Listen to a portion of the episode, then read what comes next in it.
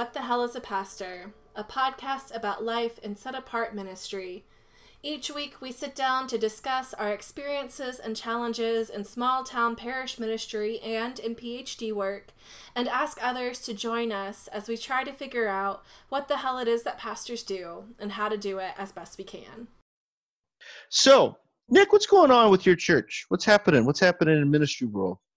Oh goodness, I don't remember exactly what I said the last time I was on here. I probably should have gone back and listened to the last episode I was on just to see what I've already said. But uh, at the risk of repeating things, uh, in the in the COVID world of the church, we are um, not doing in-person worship. We are um, well. I have two churches. I have a big church and a small church. The small church is doing in-person worship, but there's only like five to ten people there on a Sunday Sure. and they all wear masks and they all live together anyway so i'm not really worried about them Right. um it's just me so i'm like up in the front away from everybody and as soon as it's over i like bolt out the door and that's basically that um, but with the bigger church we're doing uh drive-in service so everybody comes and parks their car in the parking lot and uh it's a much shorter service because a lot of the pieces of the service that require you know some of the stuff we just can't do aren't in the service and so it ends up being a much shorter service which is you know fine by me actually and i think everybody else is fine with it too like there's no choir singing you know we only Sure. do like two verses of a song because everybody's singing from inside their car and they can't hear each other anyway so i try to make Right. it so we are singing but it's short and sweet um, right, right. and just things like that and that cuts a lot of time and it's just me like i don't have a liturgist up there with me it's just me doing the whole service which is the, i think one of the biggest conceptual differences is that i don't Mhm. have any laity up in front of everybody helping lead worship which i feel strange about because it's something i've Mhm. always appreciated doing having the laity be a part of leading the service in that way but it is what it is for now um we've managed to so we're like i don't even know how many weeks into this we are now uh but it's a lot we've been doing this for a couple months and it has been sunny every single sunday it has not rained on us once knock on wood um it has been beautiful and i'm not a calvinist but you know it That's I all feel- God, man. It's all been determined. It's all been determined. blessed. Predetermined Um, in the divine councils. uh, but it's starting to get colder.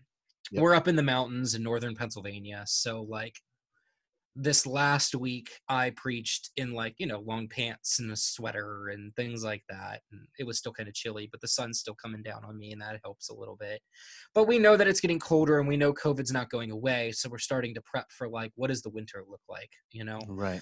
a lot of older people they can't just sit there with their windows down because we've had speakers outside so they can put their windows down and listen so we bought a radio transmitter um, that only really goes the boundaries of our property but it makes the boundaries of our entire property like perfect it's kind of spooky um, and we started doing that the past two weeks and it's going really well people can keep their windows up turn their heat on and they can tune in like they would at a drive-in movie and Right. they can hear everything that i'm doing um, and so that's probably what we're gonna do. And I'm just gonna bundle up in a lot of winter gear and I'm gonna look like a real weirdo, but that's okay. And I'll still stand up there outside in front of everybody. I got some really encouraging feedback on it um, the other day.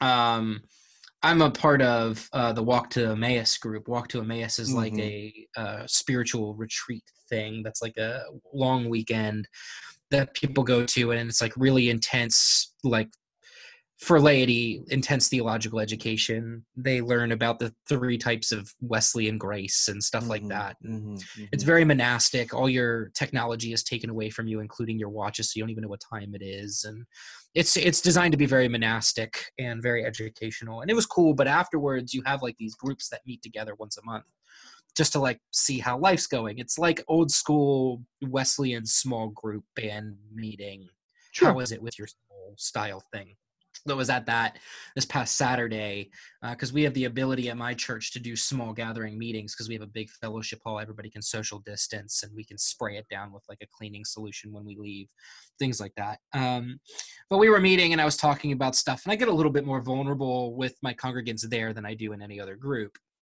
uh, for the sake of professionalism you know And I was Mhm. talking about my Mhm. concern about how service has been going, and I felt like I've been really repetitive recently because I'm talking about like I'm trying to be encouraging through this time where I'm usually pre-COVID. I was much more interested in talking about like the social issues and things like that, being a little bit more prophetic. I've Mhm. basically abandoned that for COVID completely. And that weighs on my soul a little bit because I Mm. want to talk about justice issues and things, but I also know that everybody's like on a hair trigger right now. Yep. Um, and so I'm just sticking to kind of being um, as comforting as I can and as encouraging as I can. And then in my small groups, I get a little more challenging. We're reading White Fragility in my one small group, and we're about to start Cross and the Lynching Tree here in a Cool. couple weeks, which is James Cone, and that's gonna be that's gonna be challenging. Anyway, um, True. but they gave me some good feedback. They were talking. I was like told them my concerns about it, and they said um, they really need the encouragement right now. It's Mm. really helped a lot of them get through some of their depression in this Good. season.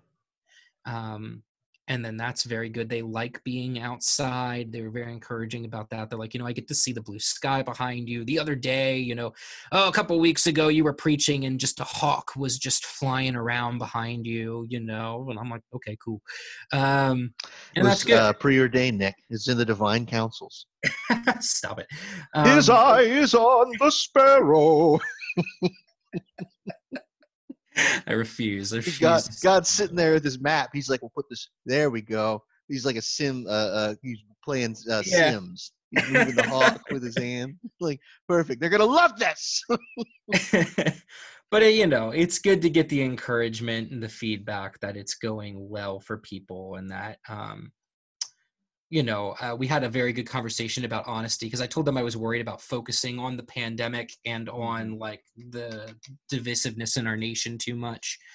And I was like, I'm saying it every week, and I feel like I'm putting it in your faces every week, and you see it on the news cycles, and they're like, listen, there are pastors who just try to distract you from everything and they do all that and they're like and you don't do that. You're very real with us. You're very honest and we appreciate that you know and you you look at what's going on and you would you attack it head on and that's good so i felt very encouraged by that That's great. now the flip side of this is as i kind of mentioned like i haven't been doing the justice issue stuff sometimes in an attempt to be encouraging i'm afraid that i'm actually occasionally abandoning some of my my um ethical stances right Mm. because uh i have to talk about you know forgiveness and being together right now and looking out for one another when really we're not in that place as a Mm. nation or even as a congregation sometimes um and i i'm worried that i'm becoming a bit cowardly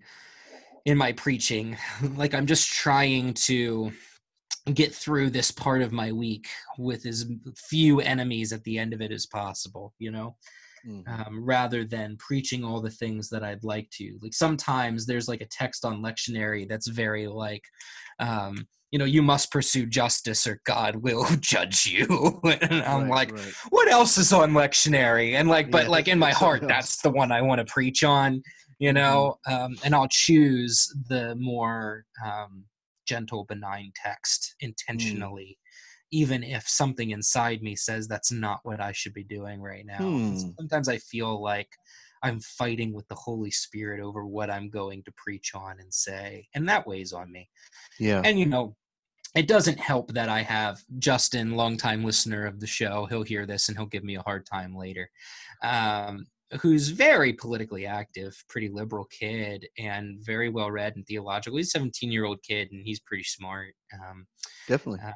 And you know I, I he's not always there on sundays but i can feel him staring at me like do it. Say it. Right. tell them they're wrong. Do it pastor. What are you doing? Do You it. like- and I can I feel his eyes on the back of my head sometimes, and um, and he wouldn't be wrong, you know, like because I definitely sense that, I definitely feel that, but um, I'm hoping that uh, I'm hoping that the balance of encouragement on Sunday mornings in the more public sphere balances out with the work I'm doing one on one with people and in small groups. Sure. And ultimately, I'm being as faithful to the congregation as I can be uh, in a very strange time. So that's the primary um, place where my head is and what I'm doing. uh, with the congregation right now. We're doing a lot of stuff to try to deal with COVID. Our Mhm. clothing room closed down kind of finally. It was it's been a hot mess for a little while. We had this like clothing uh, room that people could come in and just sort of take whatever clothes they need, and it's you know we're a small rural community, so it ends up being to some people an important part of community life. Uh, But it was one of those missions that was like doing way more to serve the volunteers than to serve the community. Mm, You know what I mean? yes, I do know what you Um, mean. It gives me something to do and feel like I'm serving the community and it's good rather than compared to how many people are actually being served. And I feel like the Yeah. majority of the mission was actually being a drop off spot for people getting rid of clothes more Sure. than people coming who need clothes. Um, and so I've been kind of fighting against them for a little while, and we've had our attention. And we just we had a big event. We did it outside. We laid out all the clothes because everybody's cleaning out their houses right now. So we've just had so many donations, and we can't send any of it to Salvow because Salvow and Goodwill and all those places they're not taking any donations right now. Right, right. Um, and so we just have these piles and piles of bags of clothes that we're just sitting on, and the clothing room couldn't be open because of COVID because it's too small a space.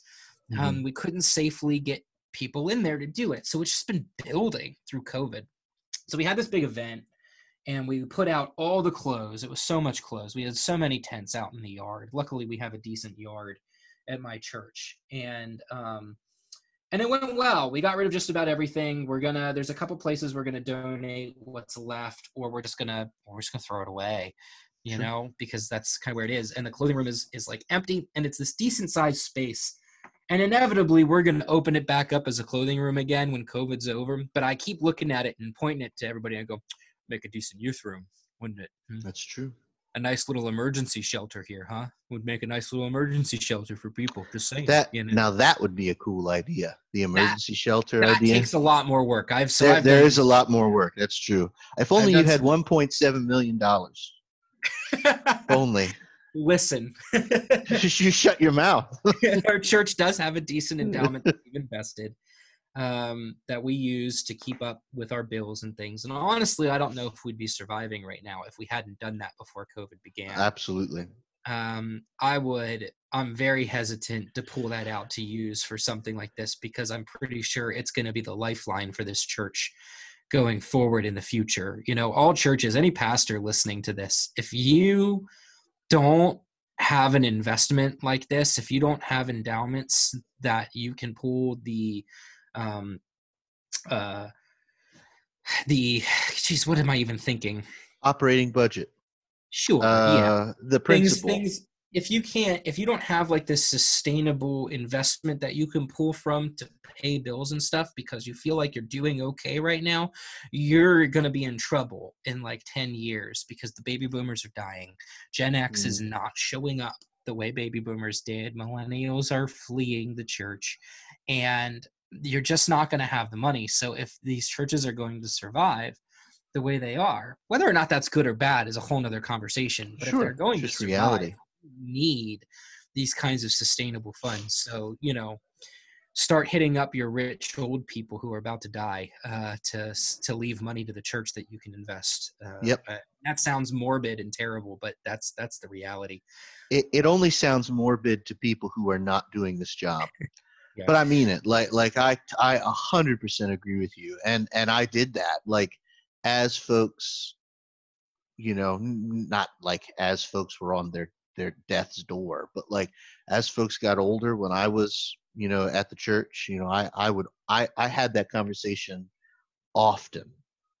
Be like hey if you ever want to know what you can give to the church to really um prepare this church to do ministry for the next however many years it's a it's a no strings attached large donation.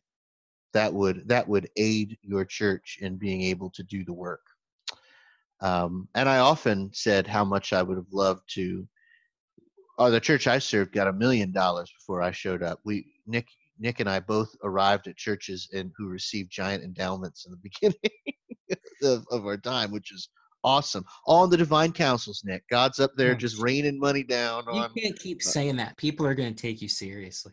You, you're right. There is no god. Um, Those are the only options. either either God is either God is a dictator of all things, or there is no God. Um, Paul Tillich would be like, "No, man. Here you go, man. Here's here's your mega church. You've won. Yeah, you did it. There you go. Just leave me alone."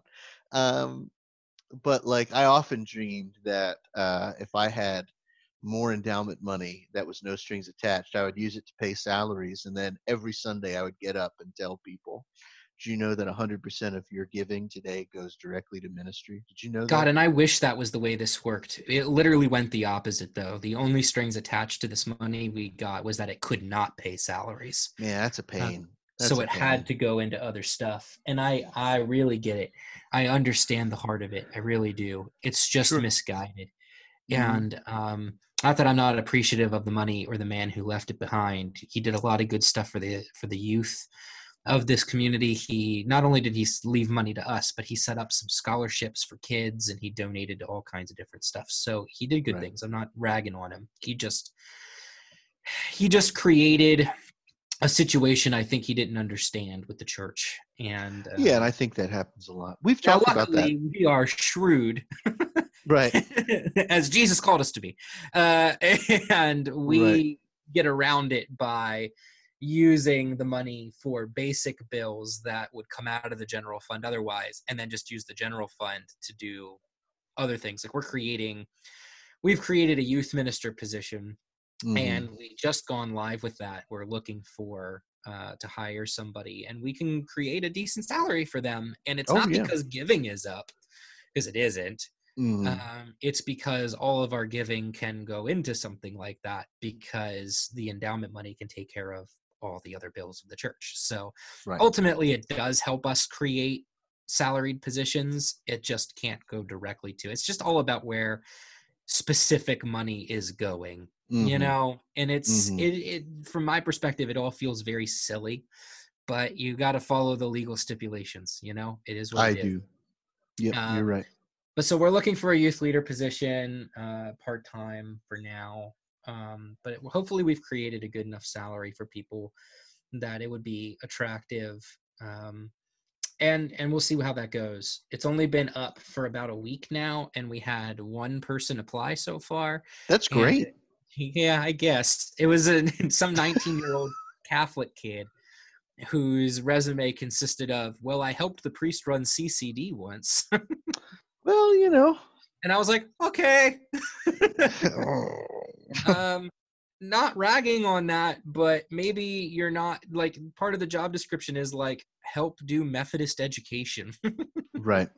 you know so okay maybe not and also you're not allowed to discriminate by age so you got to be careful with this right but part of this the rules of youth ministry in the methodist church is that you have to be five years older than your oldest kid if you're going to drive them anywhere Right. and since part of youth ministry is just naturally going to be driving kids places whether it's to retreats or camps or just Mhm. going on field trips with the youth group or whatever like you have to be able to drive kids and a 19 year old is never going to be five years older than the oldest kid so No.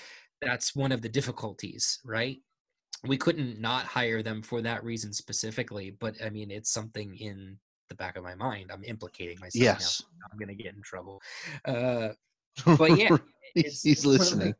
it's one of those things that I think about with this, right? And I don't. The Mhm. only reason I know they're 19 is because they put their high school graduation date on there. Right. You know, you have to deduce because you can't ask for it from people. So that's interesting. This is my first time hiring anybody, and so this is new and a new challenge, especially with COVID. Running youth group all from Zoom. Uh, we've definitely lost kids during this. Maybe they'll come back when COVID's over, but my youth group's way smaller at the moment because we don't have the proper tools to reach out to them the way we need to. Yeah. I'd love to set up the church that all these kids who are doing school from home now, hmm who live like on my block here around the church, could come up to the church and use our Wi-Fi and spread out, and we could hang out That- at the church. that's a great idea. together. Yeah, it's a great idea if we had internet that functioned for it, but we don't because the only thing Yeah. we get is Frontier because Blue Ridge won't come out to us, and neither will anybody else.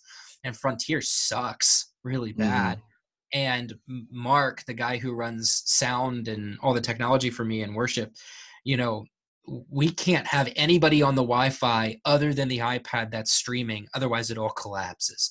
So there's Mm. no way I can get five, five or six kids in here Yeah. with doing schoolwork. Like it's not going to work.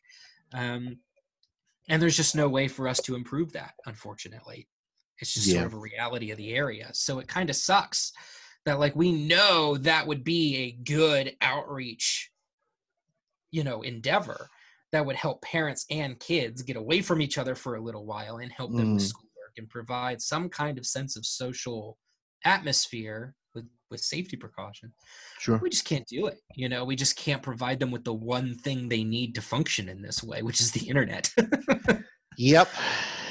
Yeah, Um, that's a pain because that is a good idea. I like that idea. yeah so that sucks uh, fall festival's coming up normally we have a trunk or treat like most people do and then Mhm. we usually do it like almost like a school dance one of my youth set this up uh, when she was really young she took charge of this and this is one of the Mhm. really nice things about my church is they really let the youth when they come up with a project or idea they really let them take it and run with it and they really encourage them in those leadership roles Good. and Justin listens to this, and maybe some of my other youth will at some point in their lives. And if they ever do, hi, uh, I want you to know this is not normal for churches. Right. It is not. This It is something not. we're very blessed to ha- be a part of a congregation that really lets our kids run with projects, presents them at ad council, have their own committees.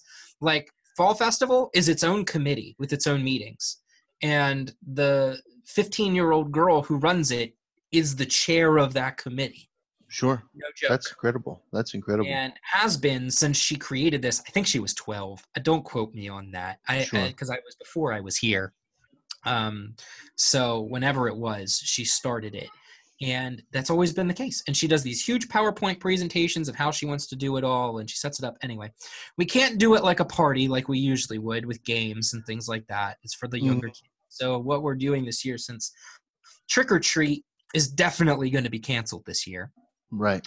it's already starting to happen in other places so it's just a matter of time before um, you know our area officially cancels trick or treat um, we're like well we need to we want to do something to create some normalcy for these young kids so we're doing a a um, tent or treat idea Hmm. uh, that that this the girl who created this came up with um, and the idea is we take those big pop-up tents that you get for like parties and things Right. because everybody around here has a bunch of them and we set those up around the parking lot Hmm. right and everybody sets up their own scenes so not just a trunk but like a full scene Okay.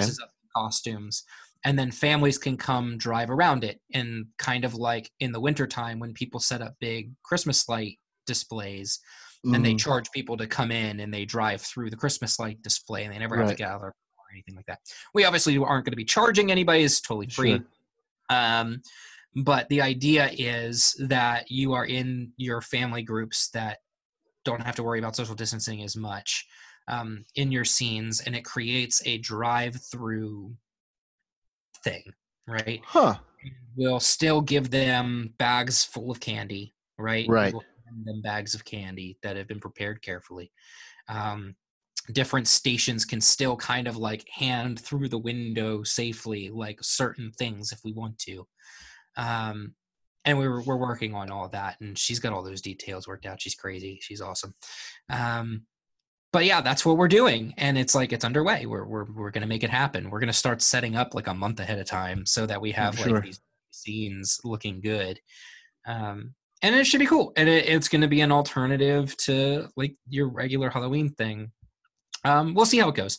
You know, eh, in this Yeah, I'm with time, everybody in ministry is just throwing stuff at the wall and seeing what works out. And maybe this Right. will flop miserably. Maybe it'll be great. Who knows? Uh, we're just gonna we're gonna give it a go. We're trying to Yeah. we're, we're trying to bring other churches in the area in on it Mhm. uh, like hey does your church want to have a tent area and, hopefully it'll be an ecumenical endeavor in that way and Hmm. we have a decent parking lot compared to other places we also have some yard space so if we even need to take it into our yard we can do that um, and it should be good. And we'll see. We'll see what happens. We'll see how many people really want to set up tents. Right now, that's what we're doing. Right. We're trying how many volunteers want to do this, uh, and that'll determine how big it ends up being. But it should be cool. I'm hoping it's cool. Angie and I are doing Super Mario Brothers for our theme. That'll be fun. That'll be fun. yeah. So Peach and Yoshi, right? no, we're gonna do Mario and Luigi. We're doing I think that'd be awesome. Uh, and one of the kids here it already has a Waluigi costume, and I was like, "All right, but you're only allowed to be Waluigi if you can do the wah." Wah. so that'll be it'll be fun. We'll, we'll see how it goes. Um, so that's something we're focusing on and trying to do. Food pantry has been intense. We've been feeding so many people through Yeah. COVID. Um, I don't even know what more to say about that. You know, I, I hear it. No, what what I think is Sorry, just to, just to say this real quick. A lot more hours of feeding people, a lot more people being fed, a lot less volunteers. So Oh, I'm sure. really I'm I'm really hoping some of my people don't burn out on some of this. We're trying to fl- change some of the hours on things to handle this particular issue. So we're kind Sure. of reformatting some of it, but we're always going to be feeding people. That's just a Mhm. reality. So now go Mhm. go ahead say what you were. I was I was just gonna say I think it's really incredible to listen to uh, you and talk about all the things that your church is still really uh, really trying to do and continuing to do during COVID. Joe, our con- Joe and my conversation last week was um, uh, ended by talking about how um, uh, one of the things that COVID nineteen kind of reveals and uh, and, and we're you know we were careful i was careful to say that it's not like i think god killed 200000 people with covid in order to reveal this like i think it just reveals it is um, that for so many churches the the reorientation towards the community towards vulnerable people towards that kind of stuff um, should have happened so long ago because now what we discover is not in covid is not only the exacerbation of vulnerable people but we discover that that churches that have not made that change that have not done that reorientation uh, find that they have nothing to do. You know and they find that um, wow it, since my entire since my entire church identity was rooted in sunday morning worship now i either do nothing or we must get together during sunday morning. We have to do it where there is no church or um wow or or even even churches like the church of the resurrection that are so focused on like massive programming right? Like the programming of of middle class folks or wealthy folks you know doing stuff.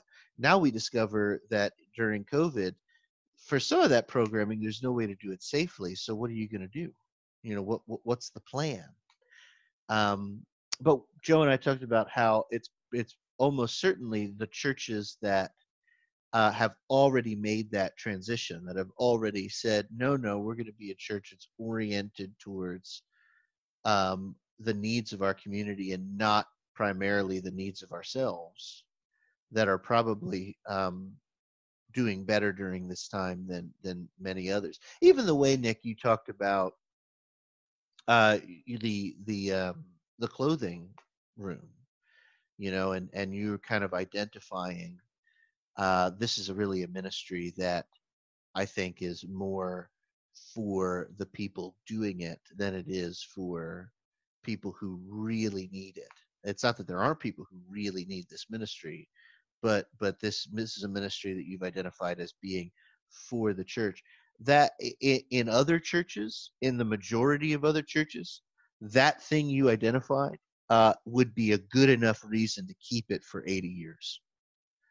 You know um, i know i've been making fun of calvin but but calvin says actually i just read it in in the niebuhr book i was reading that that calvin believes that god created poor people to give christians something to do. And that like whole idea in many ways has permeated so many churches now that like like you know yeah like we do this for something to do and we do this for ourselves and it's not it's not really it doesn't matter that it might be ineffective it's it's irrelevant that it might Yeah. be Yeah. So let me say a couple things because I'm gonna I'm gonna I'll say I did struggle with this. I do struggle with this with the clothing room a little bit. We do run into this a little bit with the clothing room. Um, nobody really says it's because the volunteers need it. It's always like, well, even if one person needs clothes, we should we should have the clothing room. I go, okay, well, um, I bet we could find other ways to help them beyond having this entire giant stressful endeavor because uh, right. that's what it is um, but you know it's it's gone. They they did it. They they closed it down. They did i mean covid forced the hand you sure. know in that regard and it's going to come back but we'll, we'll get a chance to revision it and um, reorganize it when we bring it back. So hopefully it will be a little bit more productive than it was. Um, but you know i have to sing my church's praises also because they're pretty good in a general sense about knowing about this so first of all this this church is already very missionally focused they a lot of these things mm. were already here and in fact we've had to pull back on so many missions with covid and they're feeling the strain of that of the loss of the mission mm. right um, we have the clothing room the food pantry food pantry is going strong but it's the only one that's really going strong right now but yeah the clothing room the food pantry. You have uh, what we call ugly quilts. People take there's the, these ladies they would get together every week and they would make these giant quilts for the homeless, sure. um, and that's been kind of shut down through COVID. Um, they're starting back up now, kind of slowly. Mm-hmm. Um, we put a lot of precautions in place for them to do it, but they are starting to come back. Uh, but you know, when COVID hit, they knew they needed to protect themselves because they're all older ladies for the most part. Um, and during the summer, there wasn't really a need for these things for the homeless. Mm. But now we're getting into the colder season. The shelters are starting to need these things again. And so they're like, is there any way we can make this work where we can come back? And I was like, yes, let's talk it through. We'll figure it out. Uh, we also have uh, what we call the mission room, which is just a group of ladies who put together those like health kits and things for Mission Central. Sure. Um, now, recently through COVID, they pulled back. There's less volunteers coming to do it, and instead of making things for Mission Central, they've been making kits to hand out to people who come to the food pantry. So they're getting food, but they also get like basic hygiene kits with like you know toothpaste, toothbrushes, toilet paper, things like that, right? Like those basic kind of necessities that I mean, you and I have worked in uh, lower income areas with people enough to know that some of those things can be seen as you know unnecessary they're the things that get put to the side with finances right. like mm-hmm. you, you focus on other things and so things like deodorant just just aren't as important right sure.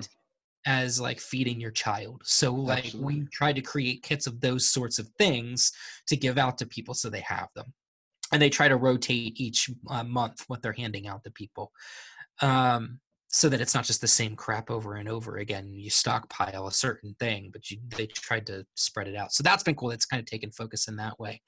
Um, and it's cool that they have that. The other thing that the church has had for this was the 11th year technically was a thing called music on the lawn which was a big event for the community where we do this big chicken barbecue which is there's a it's chicken barbecue season out here right now every single weekend there is a chicken barbecue by somebody out here, right? Mm-hmm. So it mm-hmm. was our chicken barbecue. But it was also we'd have live music playing. We'd have a bunch of vendors who came out and like local vendors who could like sell their stuff. Um, and everything was to raise money for a different mission organization in the area. Um, and so all the money raised would go into supporting some local mission, whatever that is. Sure. Um, this year, uh, was the 11th year. We couldn't do the big event like always, so we only did the chicken barbecue. Um, we sold out completely, and all the money raised went into our food pantry, mm-hmm. right? Because we're meeting such a higher need, so it went into the food pantry. Sure. And they declared this the last year of music on the lawn. There's a lot of reasons for that. Uh, the guy who runs it is tired, right? Sure. It's a huge event. He's kind of burned out of it he's got young kids and mm. and we always talk about him spending more time with his kids and not killing himself at the church doing some of these things um, for t- the past two years he's been saying 2020 is going to be my last year trying to find people to take on on the responsibilities he has. We just haven't been able to find the volunteers to take on all his responsibilities. And so the whole committee said, that's fine. It's done. And nobody's That's- fought it, That's a big deal. isn't it? It's That's crazy to me uh, that nobody has fought it. Everybody loves the event. It's a big part of our church's identity in this community. Mhm. Uh, and yet nobody's freaking out that we're not doing it anymore. You know, That's good. they're like, That's hey, awesome. we had 11 good years of supporting missions. You know, we raised, oh my gosh, I'm going to get the number wrong and I'm going to feel bad. He announced it and it was very emotional. Like over the years, we raised like $20,000 or so for local missions. Sure. Um, it was it was a lot, you know, and we did some good stuff, and we got to not only support local missions, but we got to build relationships with local missions that will continue long beyond this event, right?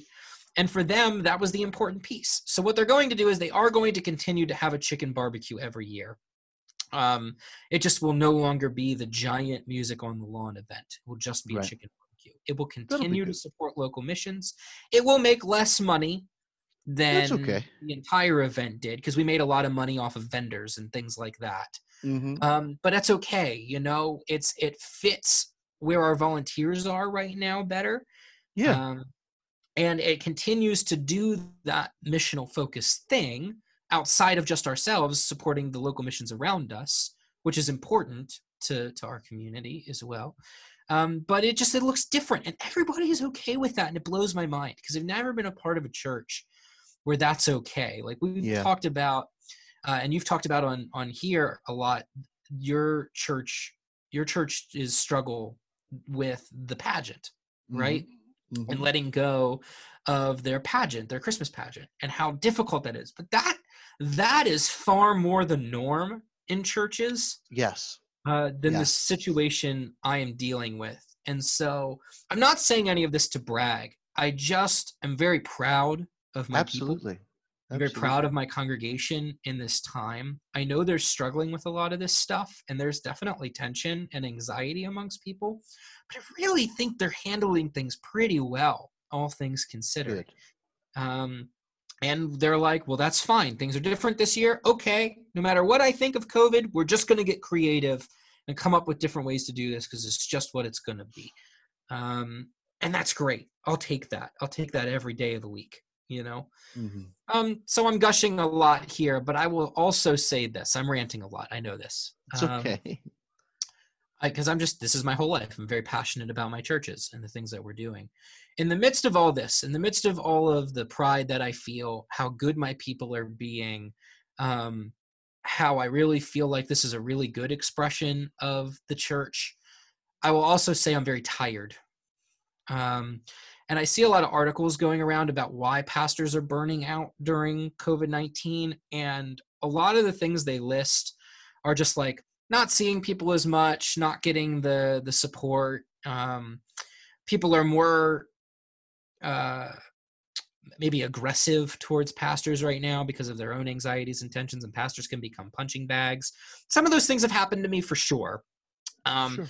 the main reason I'm getting kind of tired and I'm getting, I don't like the word burned out because I'm not burned out of ministry at all. Disillusioned, maybe. Sure. Uh, the reason, main reason I'm getting disillusioned is because there is a sort of honesty that COVID brings out that shows us the cracks in the larger institutional system. right. hmm Um, I'm very disillusioned with our conference, uh, which you and Joe have already kind of talked about on this show plenty.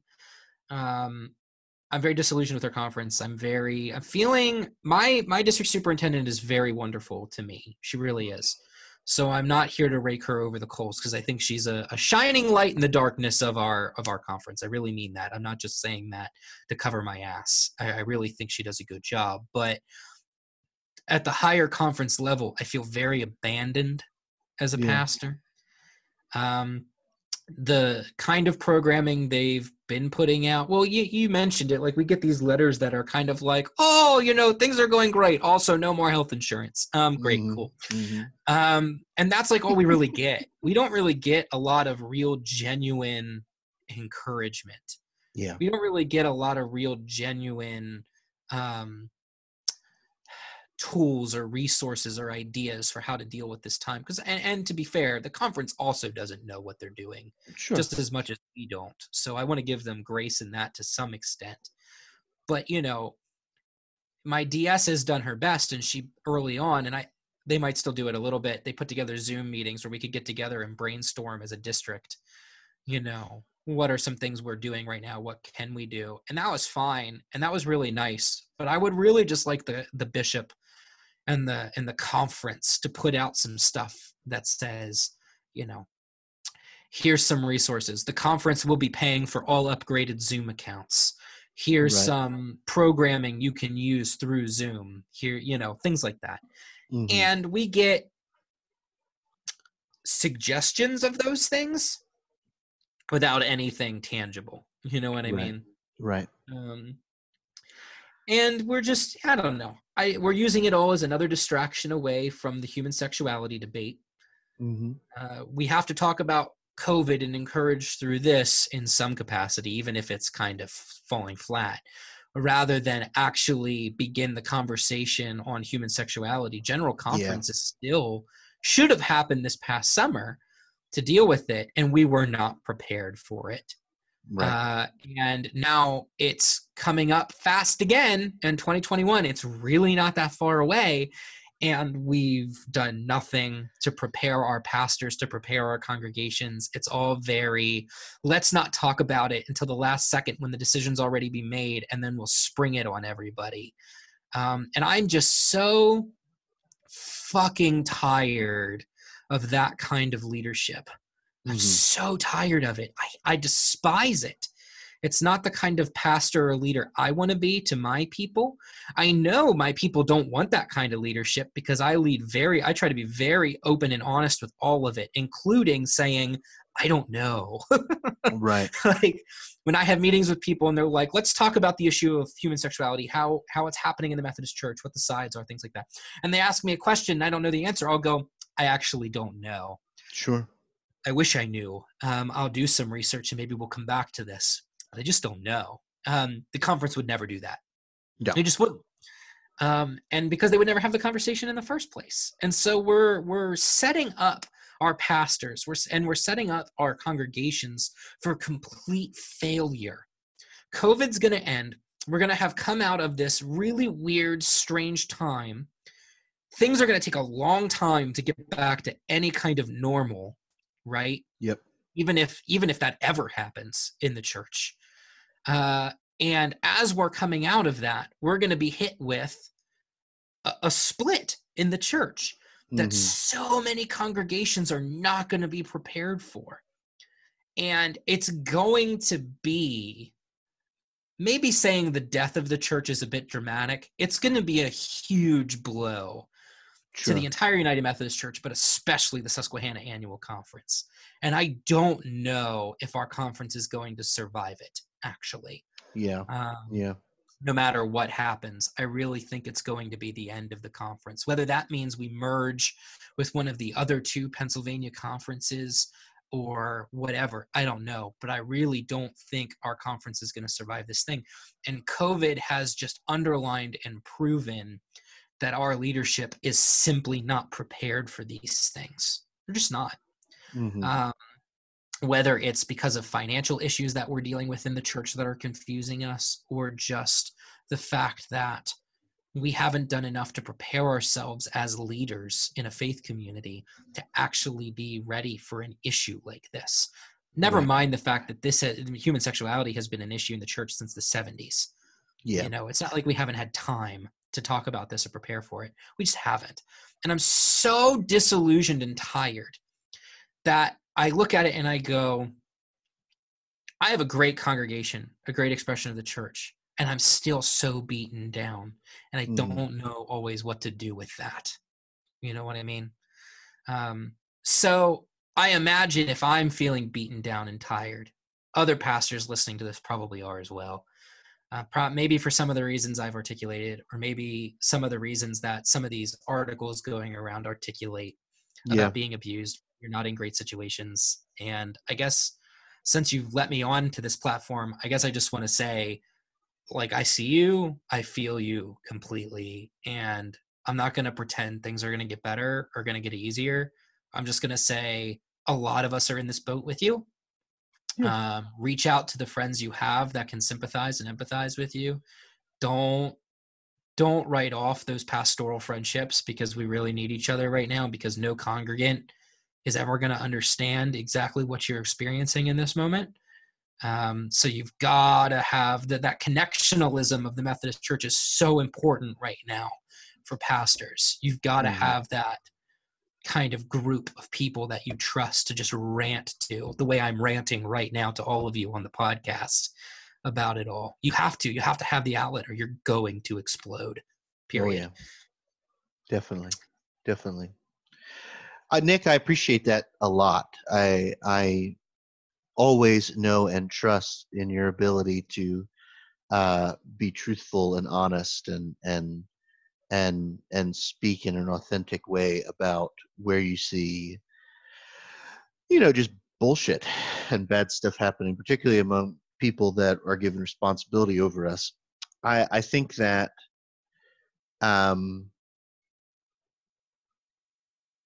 i think that something that i appreciate about you and that that i i try to emulate well is um, to try to throw romanticism out of the church where where it really should be there. And uh, so I've been rewatching The Office. Um, my wife loves The Office, and I've watched it one time with her. And I was watching uh, YouTube videos of Office bloopers that were really making me laugh because because that show is so immersive and because everybody is playing it so straight all the time that any time somebody laughs like it sets off this kind of crazy chain reaction where where everybody laughs like every single person on set like kind of doubles over. One there was one blooper where they they it took them like 12 takes to get through it without anybody laughing and and the person that broke it was the camera operator who you could hear go like like and then it set everybody up anyway um, I realize that the office is just a mi- mi- microcosm of the United Methodist Church, or at least the Susquehanna Annual Conference, where where there's a ton of performance and a lot of um, you know non-solutions to major problems, um, where we're supposed to uh, kind of have emotional attachments to the church, even if the church is not um, being good to us or good to people.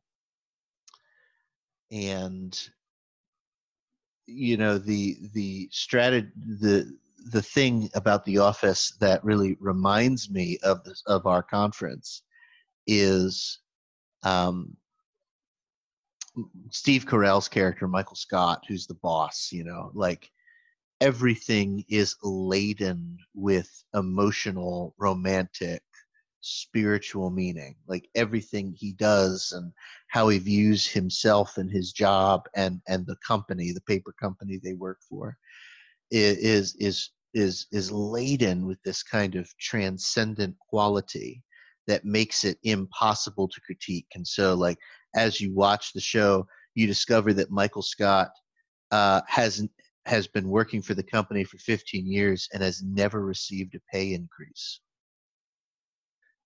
and and like there's this episode where it's like yeah why would i ask for a pay increase? Why? And everybody's like michael this is what you're making? Michael you're just barely making more money than me and i started last year. Like like and they're like well um, you know and, and he, he's not really able to see a problem you know? And it and and it's supposed to come across as funny but it often for me comes across as yeah you know this is or or Michael Scott doesn't want to fire anybody because he doesn't want people to dislike him, and so he won't. He'll just sort of allow bad things to happen. I'll probably cut all that out, but my, what I'm saying is uh, uh, the romanticism of our conference that that it, of our conference at the very least. Joe likes to say that her conference is not like this, which which I believe. I've never been there. Um, the romanticism of our conference will will be the thing that I think will kill us all and kill the conference. And yeah, you guys have talked about it as the spiritualization of Mhm. issues, the, the spiritualized language. I I agree with all the conversations you've had about how they use your call against you, right? The language of your calling and things like that. And um, yeah, it's that kind of stuff that really just sort of like I don't believe in any of that shit. I'm gonna be totally honest. Like, I I hate that, and it's the romantic. The I can't even say the word now. Romanticization. Jeez, I don't know why that's so difficult. Uh, but the romanticism of it all is is exactly right. I, I have I have no time for it. I never have. Mhm. Um, it's one of the reasons I resisted Christianity for so long. Is that I'm not. I actually decided that paganism and magic wasn't real a long time ago. Uh, in like high school. Uh, and so anytime anything sounds like it is trying to say something about magic or say something magical, I just immediately shut down. Like, oh no, there's this calling on your life, and you have to live in this. I'm like, "That's- that that's magical. I'm sorry, it's that's not real. You can you can do a lot of things with your life, and and be connected to the spirit of God. Like, you, you can't get rid of the spirit of God. The spirit of God will be with you in whatever you choose to do. Um, so that's crap. So don't use that one against me. Um, and just like everything, like the the spirit of togetherness, uh, better together, uh, one in Christ. Our theme: Eh, better together, one in Christ. Better together, one with. Let's not talk about real issues that are in front of us because the spirit of God wants us together. You know, like a uh, what are they? What are those things? The mosaic. We're like a mosaic. Yeah, we're like a We're a mosaic. bunch of shattered pieces, but we make one larger picture. And I'm like, okay, that's really good. Yeah, that's that's great. Well, but also the church is about to split and like legitimately and we need to talk about you know leadership strategies for navigating our people through that we can't just pretend that we're magically going to know what to say to people in the right moment can you please right. train us a little bit Well, but I think that's the strategy. I really do. Like, I, I I think that the the fundamental strategy of our conference is if we can just get as many people on board with this whole kind of um, with the magic trick, with the magic act, then uh, uh, then maybe nobody will ever have to have that conversation. Maybe, maybe then the split can happen sort of behind all the closed doors, you know, like like our conference prefers you know? This is, I, I this is the the main thing that frustrates me about the, our, about our conference. Uh, and i talked about it a couple episodes ago about on the health insurance thing.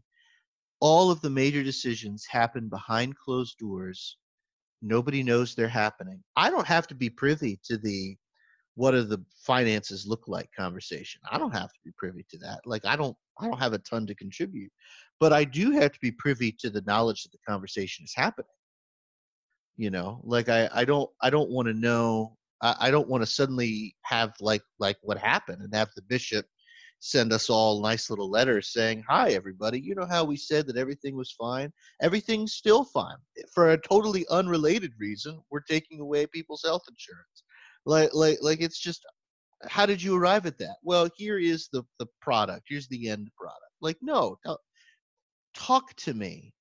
Um but I do. I think the strategy is if enough pastors and enough lay people um, can be trained to not care and can be trained to think that it's sort of a magic act, then um, the questions of the split, how the Susquehanna Conference will look, who's going where, can all happen without any of our input.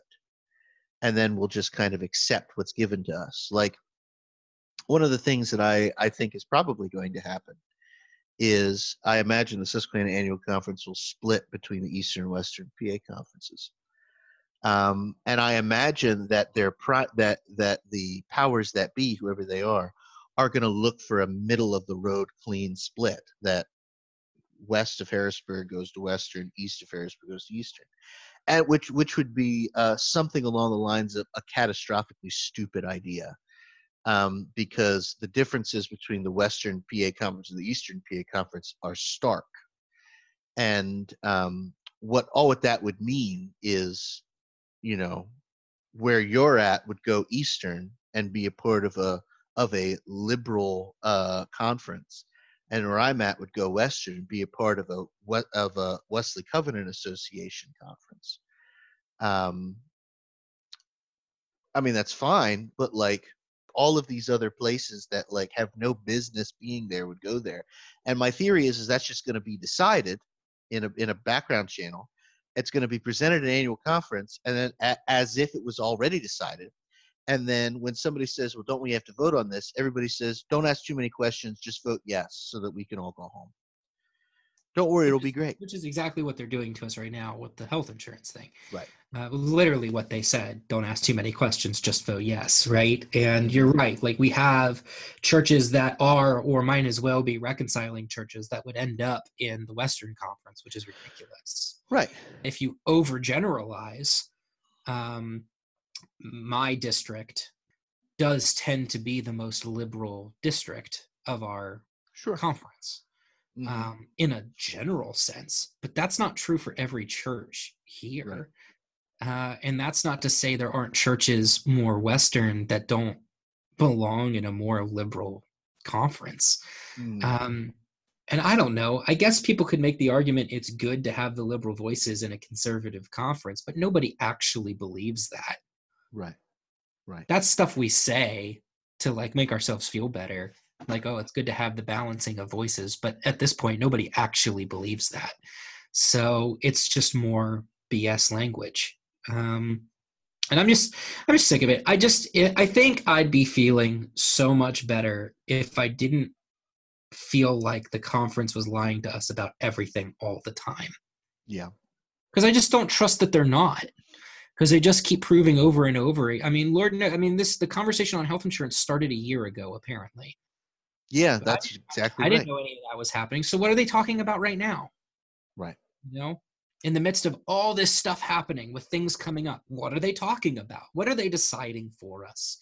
And I just Mhm. don't know. I, I just it's very maybe it shouldn't weigh on me as much as it does. Maybe I'm letting the institution get to me too much. Maybe I should just focus on my uh, local congregations, feel blessed and privileged to have these congregations, and just be happy and good.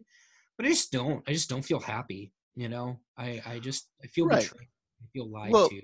But but that's right. That's right. I mean, because it directly affects you and Ange. It directly affects it affects us. You know, don't don't think about it. Just become local. That that's a part of the that's a part of what they're hoping we all do. Like, oh, okay, you just take care of it. And once again, I don't want to be invited to the table at this at at, at a financial meeting. I don't have anything to contribute. I want to know it's happening. I want to be tra- I want it to be transparent. And uh, I remember at least a couple of annual conferences ago, it could have been the last one. Uh, they attempted to close a church down without having like a discussion. And it blew up in their face. And this district superintendent had to stand up there and and watch as as their subterfuge failed. And I'm like, why? Why even do that? like like why why even why even hide it for for for the off chance that it might be easier for you Was why that same? Because there's deeper levels to same. No it wasn't the uh, same it was something else it was, it was Okay, I don't remember the exact example, but I remember the example of because they do that with every church closure, Mhm. right? And the and there there was a congregation that ended up dying because they took in a large Congolese immigrant community, right and all the white people with money left, and so they couldn't keep up their bills anymore, so they had to close it down. And they they kind of sprung it on everybody at annual conference, and they like it was so weird because they had the. Congolese people there to like sing in a choir at it was. Annual it was conference as we were so voting to close their deaf. church. It was so tone deaf. And It it was- was so bizarre. And like I, and and they did. They closed the church and as far as i know the congolese community found another church to worship in but like there's racial issues that we did not address there why didn't we address the fact that this is closing because all the white people left when the congolese people showed up right? Mhm. Why didn't we talk about that as a conference? Mhm. that should have been brought up and addressed immediately. It should have been like, look, yes, we have to close this church. We actually just don't have a choice. There's just no money there to do this. I want us all to know for sure and uh, recognize and understand why this happened so we can make sure this never happens again in this Mhm. way. No conversation. We just let them dress up in their traditional Congolese clothes and sing for all of us some beautiful hymns right before we voted to close their church down. Uh, and then we all felt good about ourselves, I guess. Yeah, it Ah, was it was really bizarre. You're right. Nobody Um, felt good about themselves. Everybody was like, but wait, we're closing their church? Like, everybody, like, wait, wait, wait. You Yeah. just had to wait. Why are we closing their church? and we're like, well, that's what it is. And everyone was like, okay. particularly when I particularly when it doesn't have to happen. You know, my dad used to. Well, my dad still complains about conference whenever we talk about it, even if I'm a little bit out of the game. But my dad used to say, whenever I would tell him, you know, conference says they can't do this, or conference says they can't do that, or the district superintendent says no, I can't. Like, like when I found out that uh, there's a member of the Klan in my district who is a pastor, and when I brought it up to my my DS, my DS was like, "Well, there's nothing I can do about what he does with his private life," you know. And and and my my dad said, my dad said, when I told him that, my dad was like, "Anytime they say things like that, just I hope you know, Ethan, that that just means that you're the boss and the company you work for are just really uninterested in doing a good job or being or being a terribly moral place to work for. It has nothing to do with the rules." you know like like eh, it, i suppose your ds is correct like i there's nothing legally or or like from a from a an employer perspective that that she can do to force the guy out of the kkk there's nothing there's nothing she can do. But you know what your boss can do? Call him to his to the office and and say hey in a month, I want a full report of all the people of color you have preached the gospel to. And it needs to be on my this is my dad said, it needs to be on my desk in a month, or I will fire your ass. like, like it really could just be that way. If she wanted to, she could just do that. And there's really nothing anybody can do because it's your fucking boss, you know. And it's and but it's the same thing with the conference, right? Like we have to close the church. There's nothing we can do. Bullshit. Grant writing, you know, like like like there's there's a million things you could do. You just don't want to.